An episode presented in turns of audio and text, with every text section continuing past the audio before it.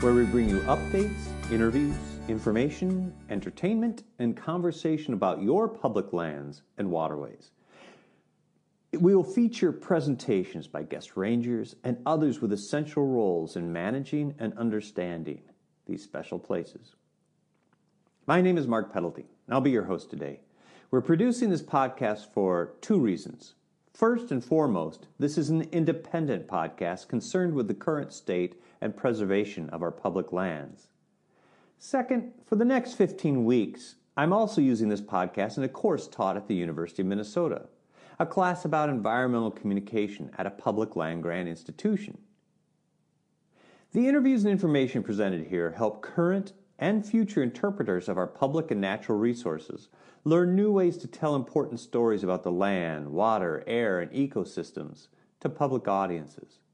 Whether one is a ranger, hiker, hunter, advocate, scientist, policymaker, or some other form of concerned citizen and steward, this podcast seeks to not only provide information about the places we share, steward, and enjoy in common, but also new ideas for how to tell these important stories. After all, how we communicate about our public lands impacts the fates and futures of our environment. So we'll hear from experts about the interpretive work they do at these special places. In a few weeks, we'll also start hearing reports from the field by Public Lands podcast reporters on subjects ranging from butterfly habitat in Minnesota's and Mexico's wilderness areas to the dangers posed by oil trains throughout North America. Per the public subject of this podcast, we see this as a collective work in progress. So if you have any feedback to share with us along the way, please contact us at publiclandspodcast at gmail.com. That's one word, publiclandspodcast at gmail.com. Today we'll speak to Pauline Schafer about the Hanford Reach National Monument and her work as the Education Director of the Reach Museum in Richland, Washington. First, a quick recap of some of the week's news regarding our public lands. It is coincidental that this week is President Donald Trump's inauguration day, or rather, that his inauguration day falls in this week. As one indication of Trump's environmental policies, he has nominated Oklahoma Attorney General Scott Pruitt to head the Environmental Protection Agency. Pruitt has spent much of his career opposing the EPA. He's brought a number of suits against the federal government in opposition to environmental regulations and protections.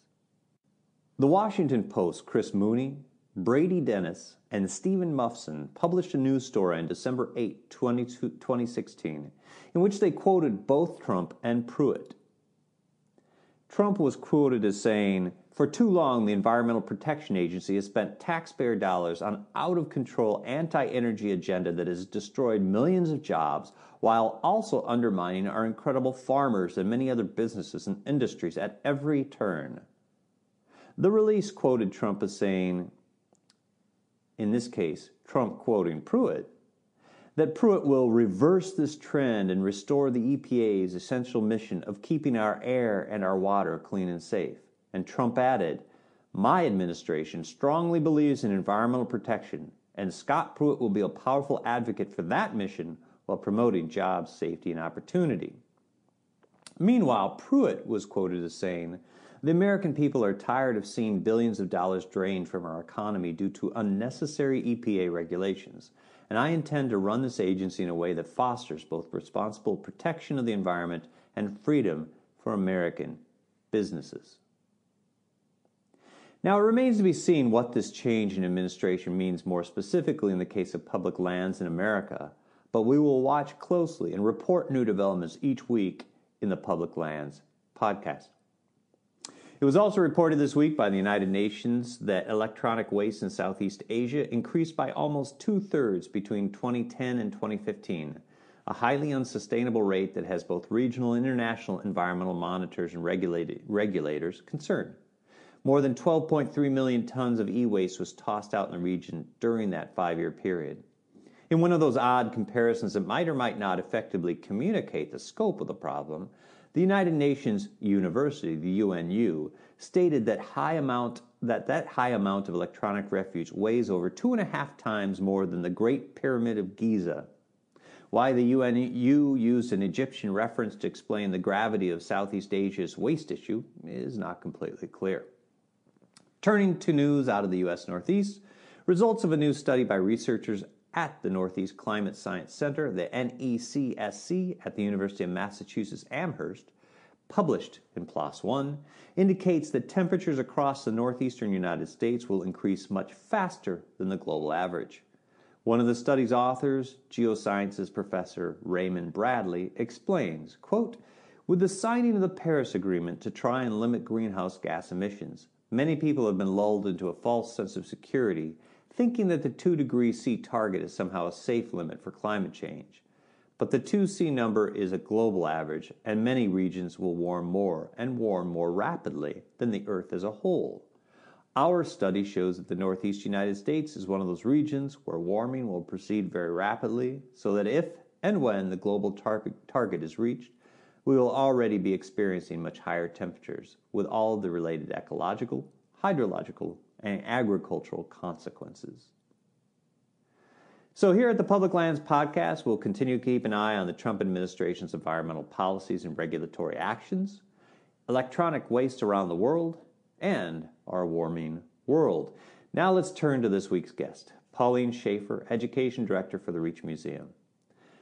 Located in Richland, Washington, the museum tells the story of the Hanford Reach National Monument. In fact, the museum's mission statement reads, quote, "Our primary mission will be one of storyteller, looking through the lens of the Hanford Reach National Monument and the Columbia River." I interviewed Pauline at the Reach Museum for a few weeks ago while on the road on December 20th, 2016. All right, we're here today at the Reach Museum in Richland, Washington, a rich interpretive center for Hanford Reach National Monument. Our guest today is Pauline Schafer, educator for the Reach Museum. Thanks so much for joining us, Pauline. Thank you. And uh, to start, I wonder if you could provide listeners with an overview of Hanford Reach. It is an extremely important historical site and preserve, yet many listeners in other parts of the country and world might not know much about it. So, uh, before 1943, this area was a lot different from what it is now. Uh, mainly a farming community. There were um, just the beginnings of irrigation uh, getting started with you know, uh, farms and orchards, wheat farming, um, apples and peaches. And in 1943, the site was chosen for the top secret Manhattan Project um, as the United States entered World War II. Was looking for a site uh, that was isolated enough from the rest of the population, but yet had um, an abundant supply of cold water to cool nuclear reactors, and um, it was just a secretive enough place that no one would suspect it for uh, the place to enrich and create plutonium for nuclear weapons. So once this site was chosen, um, the changes started happening really quickly. Thousands of people moved into the Richland area, and it became a government town. Um, it was the largest um, trailer park in, the, in North America as uh, people they were struggling to house all the workers. There were barracks, there were dormitories, but also just trailers. Um, and eventually, uh, the word came out because this was all top secret. Most of the workers here did not even know what they were working on, other than it was a war effort and it was a secret. Um, the uh, eventually the news came out after the bomb was dropped on Nagasaki that the materials that were used in that bomb, the Fat Man, were produced here at Hanford. Um, after the war was over, uh, they didn't know exactly what was going to happen with Hanford, but as the Cold War started to shape up, it became clear that nuclear weapons were still going to be produced, and uh, for many more decades, that's what was happening here at Hanford. So it has been um, a place that attracted scientists, engineers, and now environmental engineers that help with the cleanup. Um, since 1989, with the tri party agreement that closed Hanford as a production facility, but now is the largest environmental cleanup site in North America. Um, and quite uh, an, an, operation that's going to continue for decades into the future um, as they still continue uh, containing the nuclear materials that are still on site there and uh, rehabilitating the land. So the the interesting thing about it too is then is uh, because it was such a secretive site because it was such a protected area the buffer land around the hanford area has turned into some of the nicest uh, wildlife refuge that you can find around here. Um, because everyone was kept off of the land there were ch- areas that were went unchanged for thousands of years um, and very much like it used to be thousands of years ago. Uh, as scientists were allowed to go onto the site um, on some of the buffer lands around the Columbia River and, and the shrub steppe area around the Hanford site, there were new species that were discovered of plants and animals. And it really just gave a, a chance, people a chance to learn more about the sagebrush ecosystem and um, it, figure out how it can be preserved. Yeah, and that's one of the fascinating things about the National Monument and this museum that you're covering so many issues from history to the, the natural resources. Is that a challenge as far as not only the museum, but also as an interpreter yourself and, and doing this kind of interpretive work to have to cover the gamut like that? Um, yeah, in, in some ways, uh, because I because we have a, a story to start with. Um, I mean, in, in real life, all these things are intertwined, and we don't need to separate them into different topics. And so, when we're doing education, especially with schools, um, it, we really just take an interdisciplinary approach. And, you know, there are certain topics that we'll uh, highlight to focus on. For instance, if a teacher approaches us and we want to we want to learn about the animals or the plants of the shrub steppe ecosystem, um, that's where we start. But we keep incorporating all these other elements too and say, well, why is this great area here? Well, it's because of our history in World War II, it's because of uh, all the production that was going on here during the Cold War. So um, it really just, uh, kids end up learning a lot more than, than just that one tiny subject area. And it, uh, it ends up being, I think, a, a richer experience for them um, and hopefully gives them some pride in the place where they live. Yeah, that makes sense. And it makes me think about the. Uh, I think you have a program coming up as far as training interpreters, because I, I think there's you never learn more than when you teach. So, um, how is that getting the community involved, and what's that program about? So uh, that's going to be a training uh, that we're not doing ourselves, but we're hosting it. Uh, the National Association for Interpretation (NAI) um, is providing an instructor who's going to come and give an intensive 32 hour, I believe, workshop uh, for, to become a, an interpretive guide. And so we're offering it to anyone in the community who wants to learn how to interpret the place where they are, and it, for professionals or volunteers.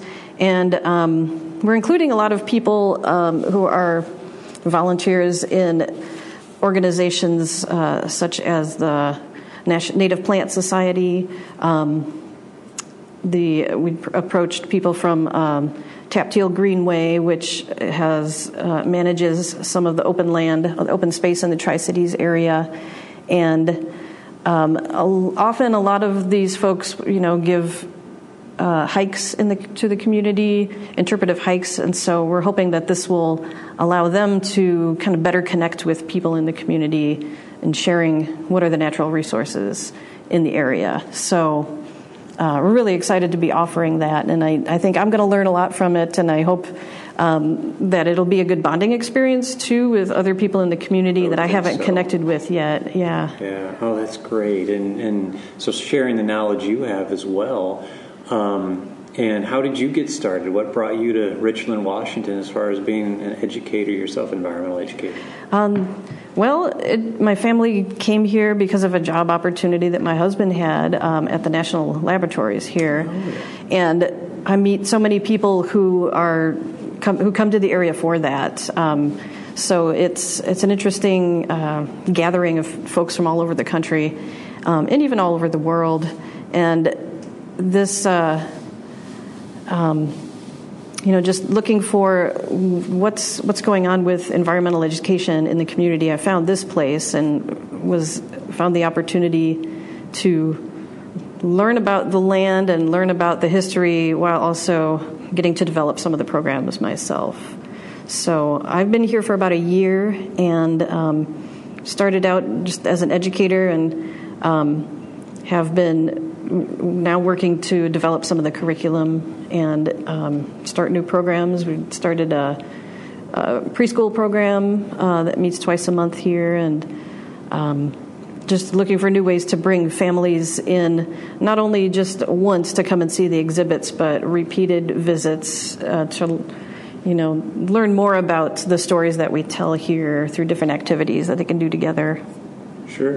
And, and as far as what works for you as an interpreter, your own particular style, thinking about the ways to, to reach out to a public, to share the knowledge that you've gained in the last year and a half here um, what are some of the techniques or one of the ideas that really you always have in mind when you're thinking about how am I going to present this material?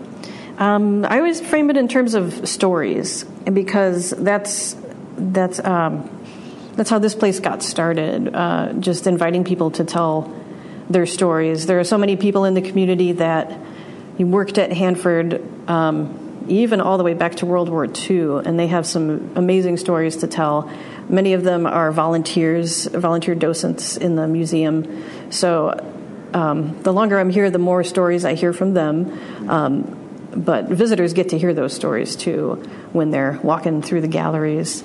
Um, and then just that's that gives me a place to start too. If I, you know, am about to go in front of a, a group of kids or or uh, adult adults, I just think of I have a story to tell you about why this place is here and, and start from there.